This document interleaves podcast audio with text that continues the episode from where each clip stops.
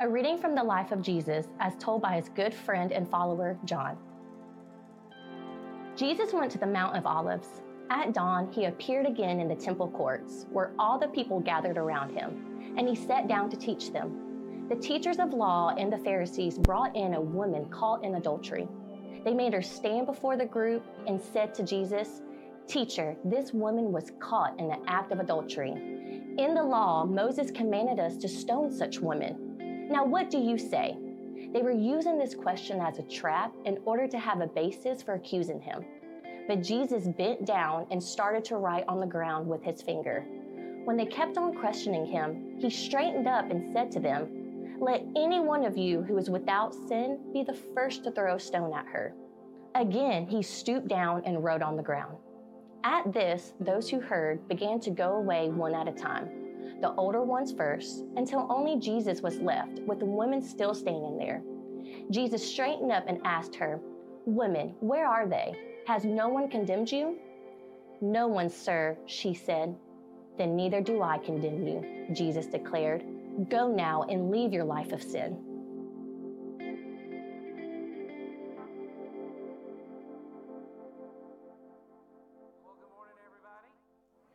My name is Nathan, and yes, I'm the millennial teaching pastor on staff. Uh, I think it says that on my job description. Uh, and I know, I know when you've got the young guys up, me and Sawyer up this morning, I already know the, the description of our so called entitlement generation. Everyone's a special snowflake with 20 participation trophies who have incredibly high self confidence, complain about everything, can't keep a job or a relationship, and have an overinflated sense of ego. Good morning. Uh, but as the research actually points out, uh, this overinflated uh, sense of identity did not begin with the millennials as they have been uh, researching this recently. It actually began in the 1960s and 70s with what's called the self esteem movement. And the idea behind this movement was that we believed if you felt better about yourself, then you would do better. And so the idea was if we could start really highlighting the successes of kids and downplaying all the failures of kids, then everyone would just do better. And so we started kind of telling everyone, hey, you, you know, you're special. You have unlimited potential. You can do anything you want. We say things like, the sky's the limit, right? You can do absolutely anything. And then we downplay any failure, any mistake, so that no one feels too bad and they keep their self esteem high. The problem is that's just not how self esteem works. We now have research behind it. Psychologist Roy Baumeister claims this. He says, The early findings showed that indeed Kids with high self esteem did better in school and that they, they got into less uh, various kinds of trouble, right?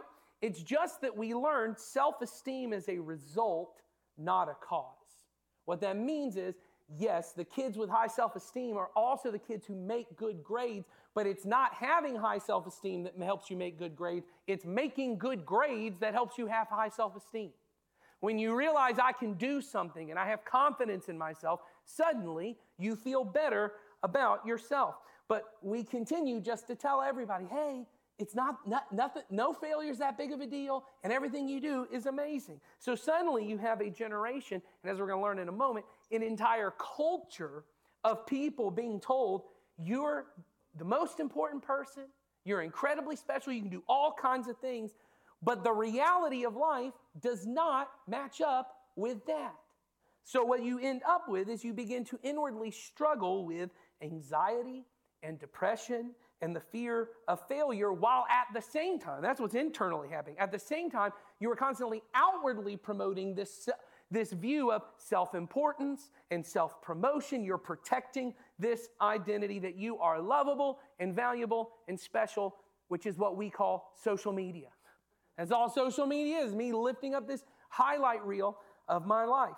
And Jean Twenge, who actually wrote the book on millennials, wrote a book called The Entitlement Generation in 2006. Three years later, wrote a book called The Narcissism Epidemic that was really about how it's not millennials, it's everybody. It don't matter if you're 70 or 80, everybody lives with this kind of view. Turns out millennials were the canary in the coal mine, so to speak. They're the symptom of a much deeper problem in our entire culture. We are a culture that is obsessed with promoting and inflating and protecting what's often called in the psychological world the false self. This version of me that I think makes me look successful and attractive and valuable and worthy. Twenge says in her book, it's why people, and this was in 2009, were five times more likely in 2009 to have cosmetic surgery than they were in 2000. 2009. But that number has gone up since then. It's why the average American spends close to $1,800 a year on beauty supplies, and some of you ain't spending nothing. And so some of y'all are spending way more than that, right? It's behind all the public scandals in our world where everything looks good, but secretly there's all this stuff going on back here. It's what's behind all the stats you see about how social media is ruining our mental health because the version everyone else puts out and the version I put out doesn't match the real me. Twenge puts it, it's what's making people depressed, lonely, and buried under piles of debt. It's at the same time why we protect ourselves from all criticism. Anybody says anything to you, defenses are up. It's why we don't know how to apologize anymore. No one really knows how to say they're sorry anymore because that has to let down the false self for a moment. It's why no one can take responsibility for their failures anymore. Certainly, why we as a culture have lost the ability to talk about sin. Because sin, well, that does not fit into, as we've been saying in this series, the story that I want to tell about myself. These failures, these mistakes, and I'm talking about present sin, not just something that happened a long time ago, something that's happening right now. Well, that doesn't fit in that. We're in this series where we're talking through the Jesus stories in the Bible. What we've been saying is that what God is doing throughout history, including right now, is He is telling a story of interactive life with God. That God is inviting human beings now through Jesus into life with Him, where we can participate in life with God. The problem is that most of us have our own stories we want our lives to tell. I got my own goals, I got my own dreams, my own ambitions for all different kinds of things. And what I'm trying to do is not figure out how to line up with God's story. I'm trying to figure out, I mean, you're church people, you're here. You want to include God, but I'd really like if God could just get on board with my story.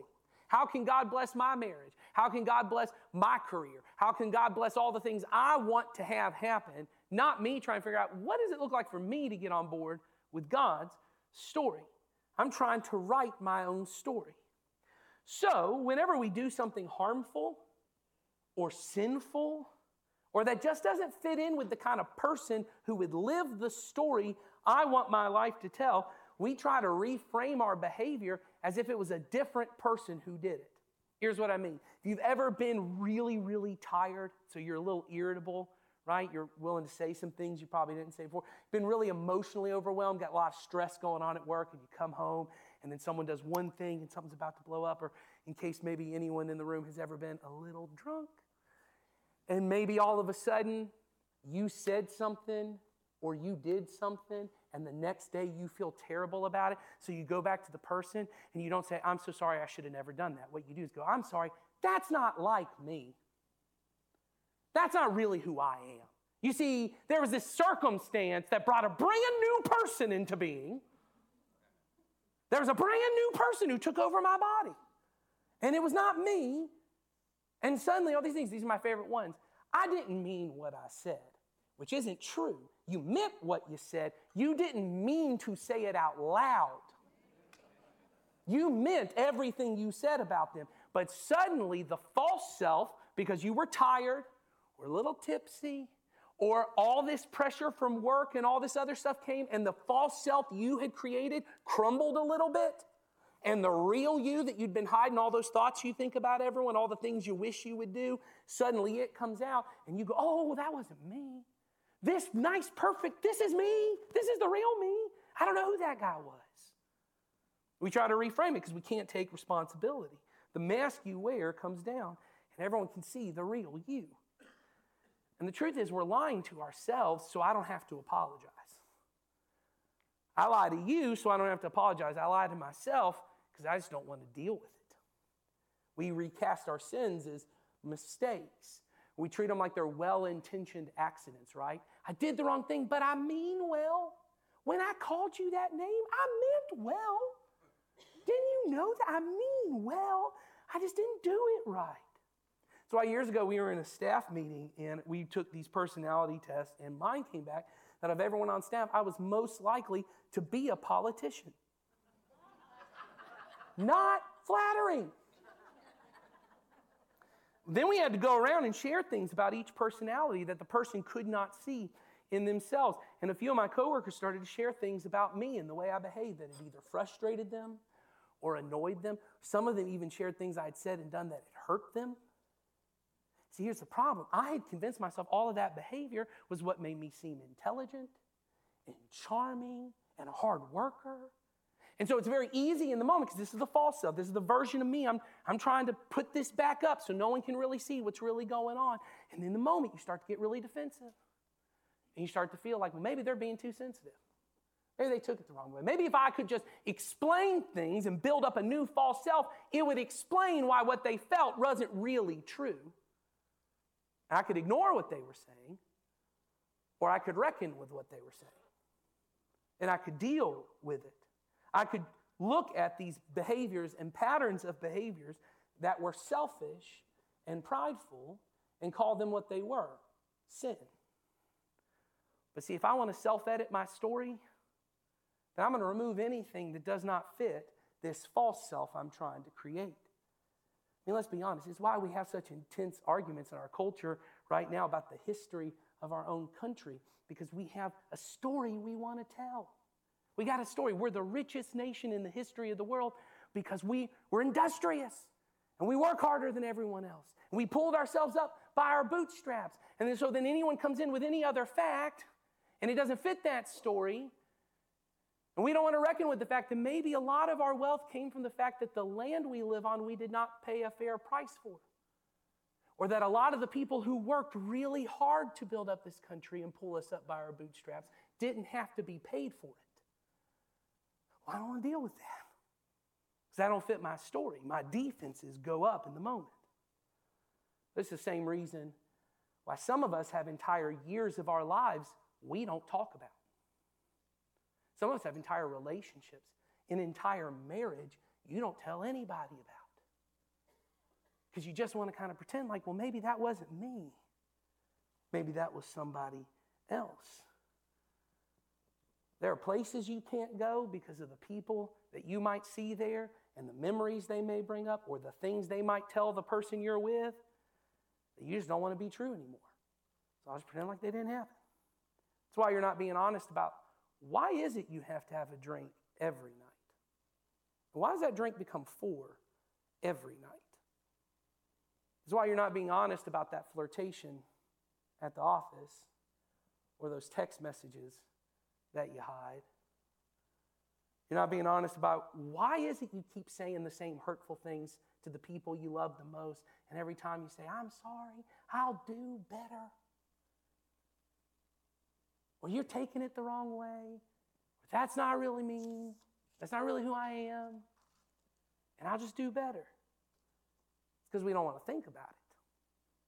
Because it doesn't really fit the story I want my life to tell. I was actually with someone and they were telling someone something that this person had done that had hurt them. And the other person said, You know, if I ever said or did anything that made you feel that way, I thought, Oh, here we go. And they said, then you must have misunderstood me because I'm not the kind of person who does that. That's not who I am. I know your fact that you've brought to me. That's not me. That was somebody else. You're just imagining it. Because it doesn't fit in the story I want to tell. But as we said in this story, this life, this, this series, we've been saying this life is not a story about you. So you don't get to edit it. Someone else is holding the facts. You can pretend, you can put up a false self and say that's not me, but there's someone else who's the authority over it, and he's the author of the story. That's why we're calling this series Jesus Stories, because our purpose and our meaning is not found in the story I can somehow craft and convince all of you is what's true of me.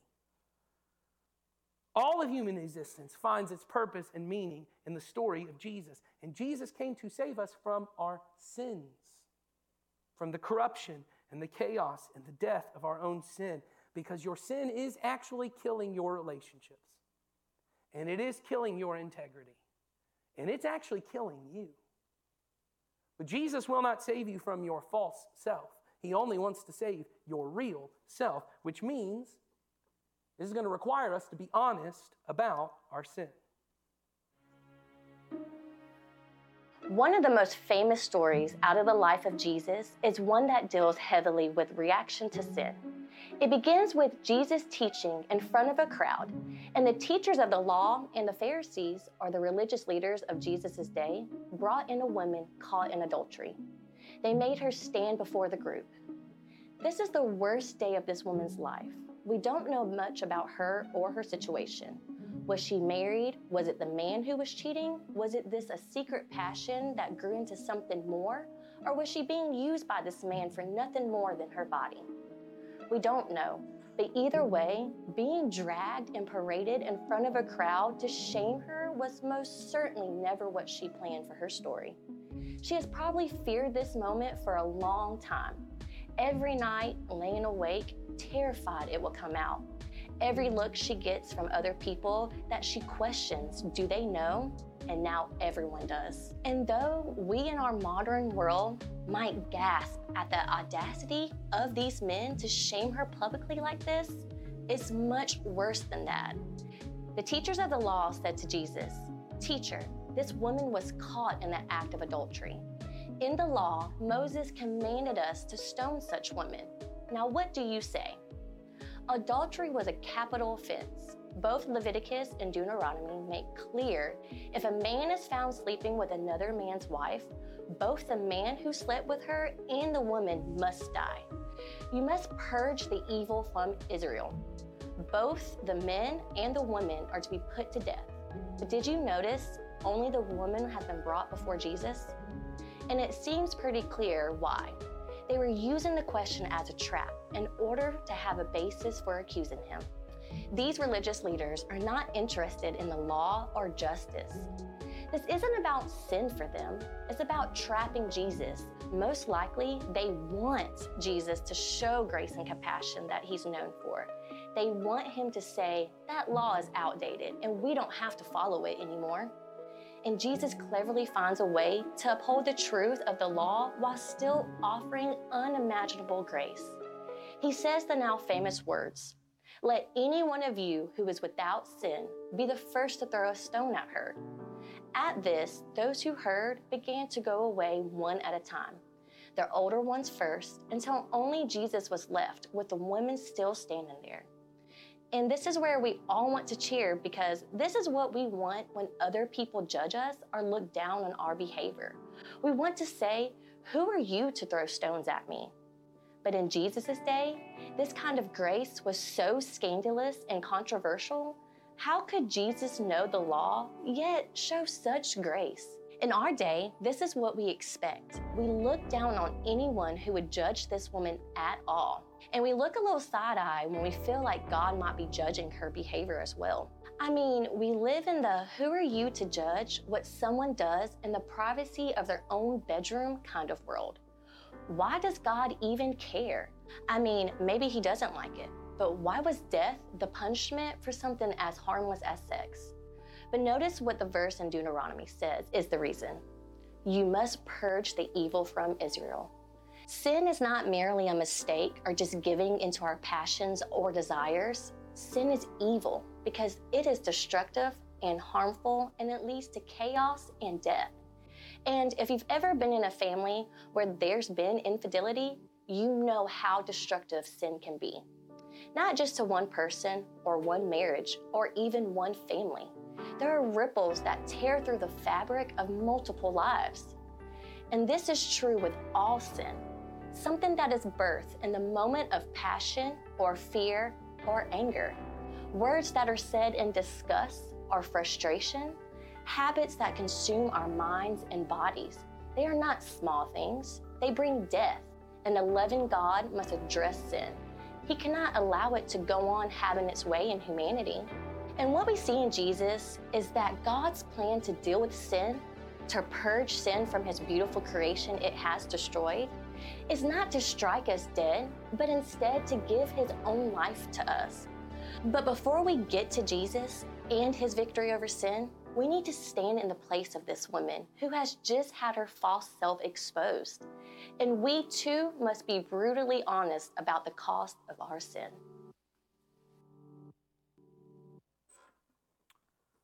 So I remember very clearly a moment, if not the moment in my life, where I stood in this woman's place.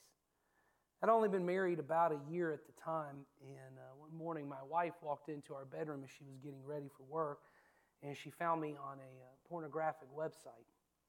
She knew that this had been a struggle for me in the past. She didn't know it had become a full blown addiction by this point, that it was something that where I was working at the time, uh, it was happening at work, it was happening at home while she was even in the house getting ready. And see, it wasn't that I thought no one was ever going to find out. It was just that I kind of figured that at some point when it came out, it would be at the point where I'd already dealt with this issue. I knew people were going to find out. I just was hoping that the story I would be able to tell was I had a problem, but I dealt with it. I've overcome this. This is, this is over with. You know, it's always difficult, it's always vulnerable to tell this part of my story, but it is much easier to tell you now, 15 years after that day, than it was that night when she came home from work. Or as it would be the next couple of days as I had to tell friends and families, brothers and sisters in Christ, that I had a problem I could not deal with and I needed help. Every time you tell the real story about yourself, not this false self edited version where you figured everything out and you can handle it and it's not a problem. Every time you feel like this woman, you feel vulnerable and exposed and open to the judgment and condemnation of others. It feels like everything in your life is falling apart. What I have found in that moment and moments afterwards where confession still had to be had, the moments where you're real and you're brutally honest, the voice of Jesus saying, Woman, where are they? Has no one condemned you? That voice is louder then than it ever has been. When you're real and honest with someone, the voice of love, the kindness of God that leads us to repentance is more real to us in that moment, not because it wasn't real before, because you weren't real before. You know, every time you have a false self, an image you're trying to maintain, the real you becomes imaginary. You're just imaginary. It's not that God doesn't love you, it's that you're not real. I'm convinced that the reason that most of us don't feel like God truly loves us, I don't mean like you couldn't write it down on a test, but I mean that it's not real to you. The, the reason that most of us don't feel like God delights in us is because we are still hiding behind a false self and self edited stories that we think this is lovable. We don't want to come before God as Adam and Eve did, naked and unashamed. I mean, fully known I'm talking warts and love handles and cellulite and everything. Most of us are still sucking in our proverbial gut before God. Like maybe I could just do a little bit more. Maybe I'm not quite as bad. Maybe it's not quite as bad as I, I think it really is. Maybe I can get this a little better. We're still dressing up and hoping that somehow we can bring a strong and a wise and a capable and a worthy person before God and others. We're not only doing it before God, we're doing it before other people. We're wearing a mask because we think if they knew, I mean, if they knew. I mean, we'll say things like, I'm a sinner. I mean, you're in church and we're all going to say, I'm a sinner or I struggle with things, but we do not get brutally, painfully honest. We don't say, I looked at porn and I betrayed the trust of my wife. I said words that have caused damage to people that I love. Because of that, because we do not get specific, we hide behind these false selves and we convince ourselves that we are lovable. But inwardly, we think if anyone really knew, including God, if I ever had to really tell him, they wouldn't love me. Or even if they did, they'd think less of me. I'd be pretty weak before them. See, it was when I was forced into the light. I always have to say, I was forced into the light. It was then when I had to be brutally honest for the first time, a long time since I was a little kid, that I began to understand how much God actually did love me. That not only He loved me, but He liked me. I always kind of felt my whole life like God loved me because the cross contractually obligated Him to say He loved me, but He did not like me. It was then that I realized He smiles at me when He looks at me, that His eyes light up, that no matter what I thought about God, God could not stop thinking about me. And it was in those moments that I knew these other people in my life, many of whom I had wounded and I had broken their trust. It was in that moment that I knew they deeply loved me and they weren't walking away from me. And over time, as I gained their trust back, there was a deeper level of love and intimacy because they actually knew me. What they knew before was fake.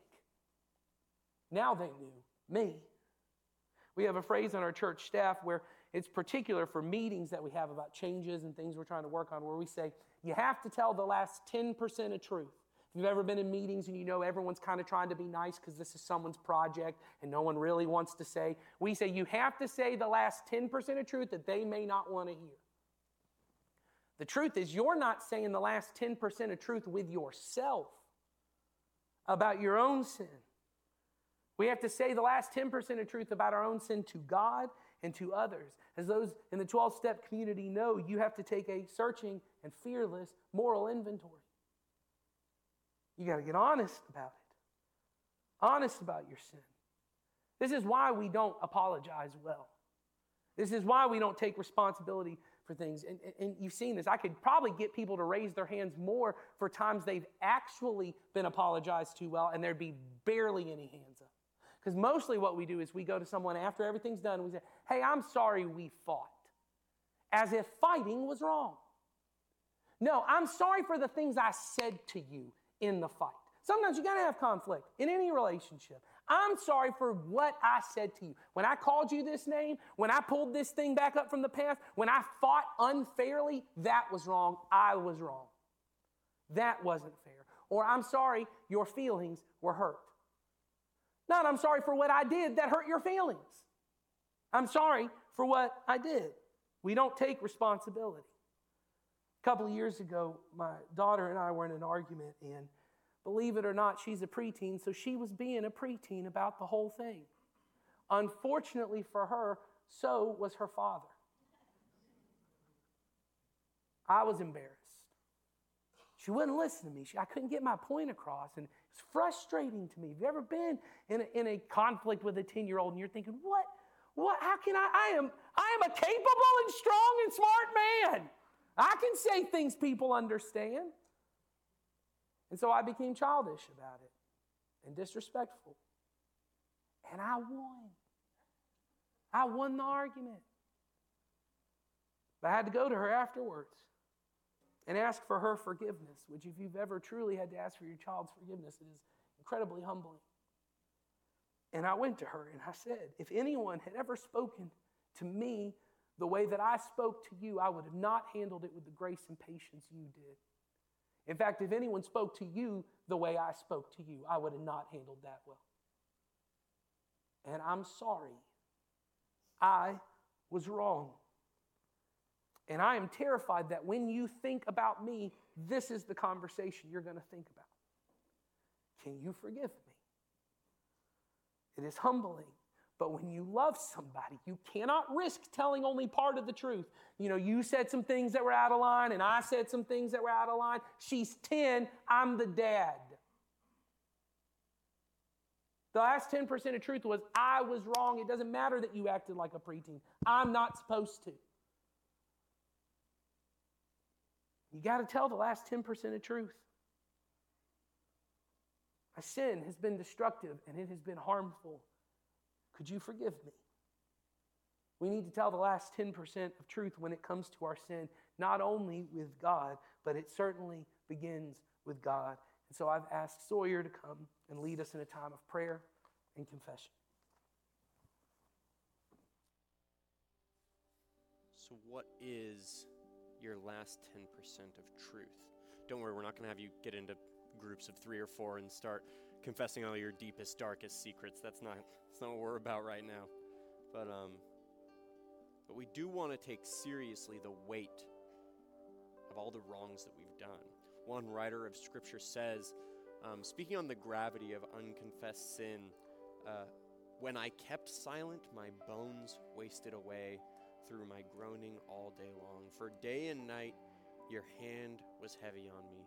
My strength was sapped as in the heat of summer. So, is there something that's weighing on you today? Something that's um, that's keeping you up at night? Throughout our time, has God brought anything to mind? I um, I think we should take some time. We should have a quiet moment to talk honestly with God about this. He already knows it all, so confession is actually not about Him, it's about our ability to drop our false self and be real with Him. And, um, and accept His love for us. Ask Him for His forgiveness. And if this is new to you, or maybe it's strange, um, I, don't, I don't want you to feel obligated to participate, but would you be open to the idea that God wants to hear from you? Maybe um, say a prayer and ask Him that if He's real, that He make Himself real to you. Before we do, let's um, let's actually pray these words of the Psalms together. Um, when you see the words in bold, read those aloud with me. Then I acknowledged my sin to you and did not cover up my iniquity. I said, I will confess my transgressions to the Lord, and you forgave the guilt of my sin. Now, let's confess our sins to the Lord.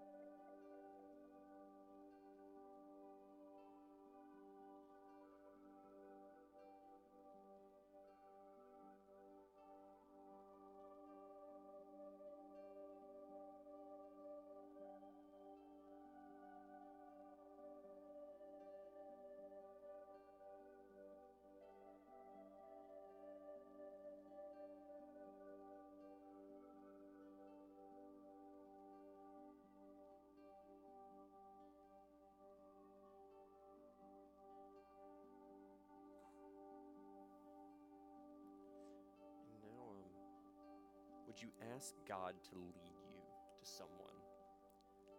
Someone who you can confess sin to. The brother of Jesus, his name was James, he said, Confess your sins to one another, pray for one another, that you may be healed. God always gives his mercy and his forgiveness, but I think there is something healing that happens when we confess our sins to each other. So, is there someone that you need to confess your sin to? Would you talk to God about that and ask Him to give you the courage and the strength to speak with them? Let's do that now.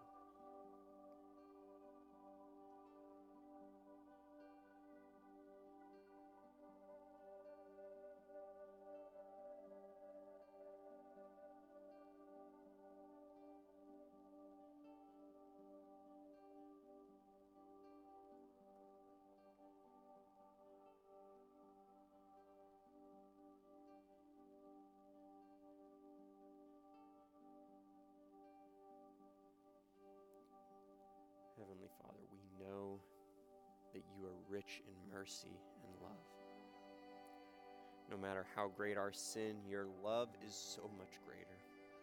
I pray for myself and my brothers and my sisters to be completely honest and transparent with you and with one another so that we may experience the healing of life in your kingdom.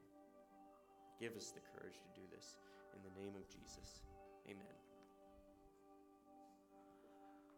So here is the good news of Jesus His love is greater than your sin.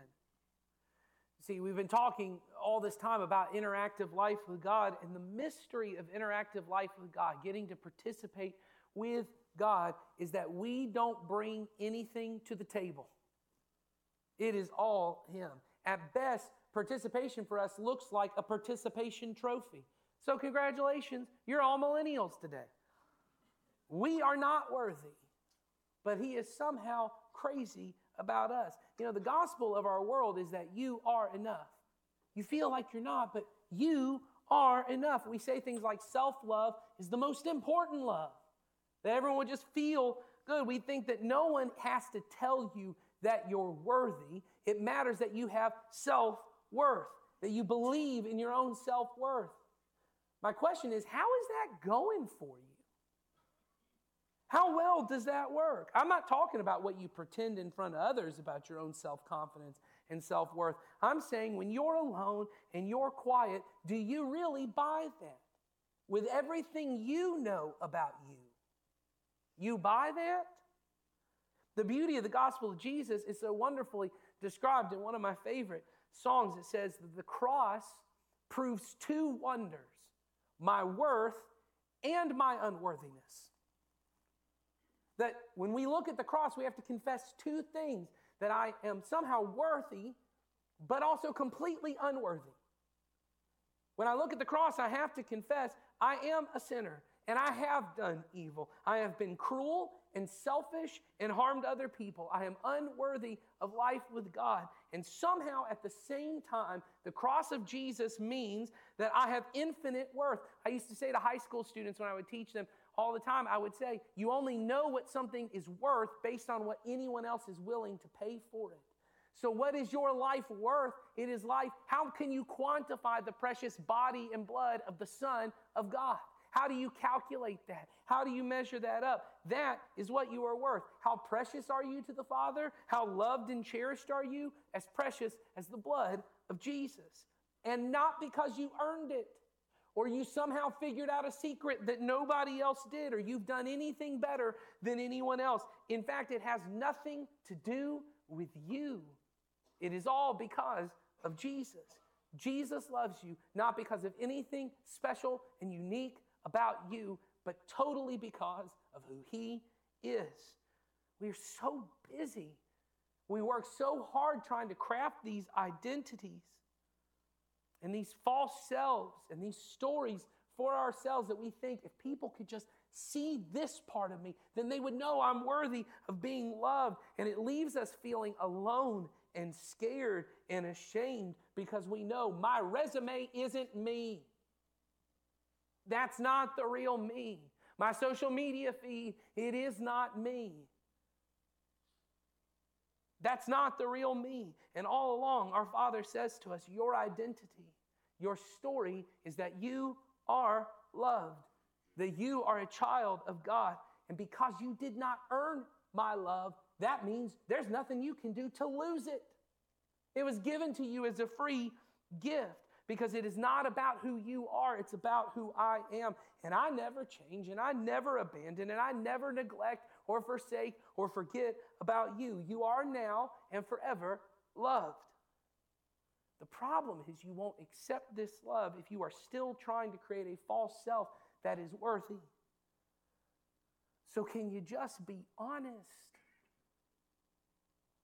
Honest with yourselves, honest with God, honest with some people in your life. Until then, you're just wearing a mask. You're playing dress up. You're playing pretend.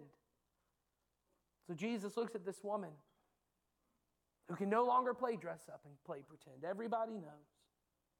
And after all her accusers have walked away, her mask is gone and she's vulnerable. And Jesus says to her, Woman, where are they? Has no one condemned you? No one, sir, she said. I mean, her head is spinning right now.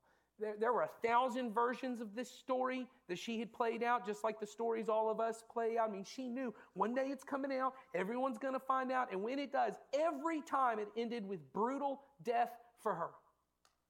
She never imagined one where all these people just walked away.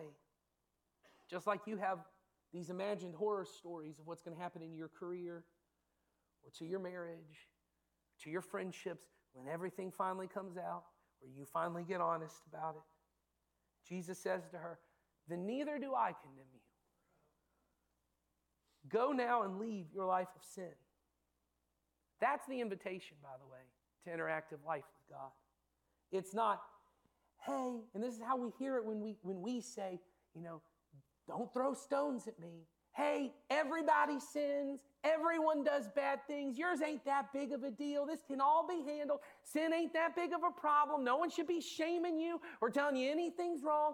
Don't listen to the haters. You just keep on moving. That's not the invitation. The invitation is now it's possible for you to go and leave your life of sin. All this that led you to right here, you don't have to do that anymore. You can go now and leave your life of sin. And that is not just a life that's free of bad stuff. That's the way we hear it. No longer going to do bad stuff. It is a life of full of things you can't imagine. My worst case scenario on that day, when my wife found out about my sin, was that I was going to be 19 years old and divorced. I was convinced she's not coming home tonight. She walked out that door. She said nothing to me. She's gone. And I'm here in this house. I'm have to figure this whole thing out. I'm going to have to tell everybody. I don't know what to do. What I found through the power of Jesus, through the forgiveness and grace of other people, was a life that I could have never imagined. What was actually born after years of building trust was a kind of trust and honesty, a kind of intimacy, levels of loving delight that we now have for one another I'd never experienced before. I found friends that I could really trust, that I could be honest with. Because what we had before was not real trust. It was not honesty. It was built on a lie. It was built on a false self, a self edited story that I'd created. And through the power and grace and forgiveness of Jesus, not only was I set free from this addiction, I had found a life that I could never have imagined all those years before. I don't know what will happen in your situation. I don't know what you face.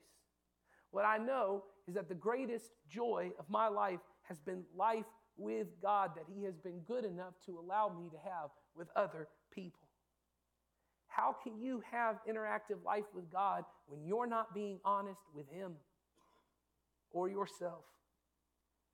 His love is powerful, but it is not forceful. He will not force you to let Him in. You have to turn your feet towards Him and actually take a step. So that's why we say all the time what is your next step? Who do you need to talk to? Maybe you're new to our church and you're trying to figure this out. I find often when I talk to people now, the reason you can't be real with anybody is because you don't let anybody in. You ain't got nobody. So maybe you need to go to our Next Step Center and sign up for this class where you could actually meet some people that maybe one day you could be honest with them about this. Maybe you could investigate what life with God in our community looks like.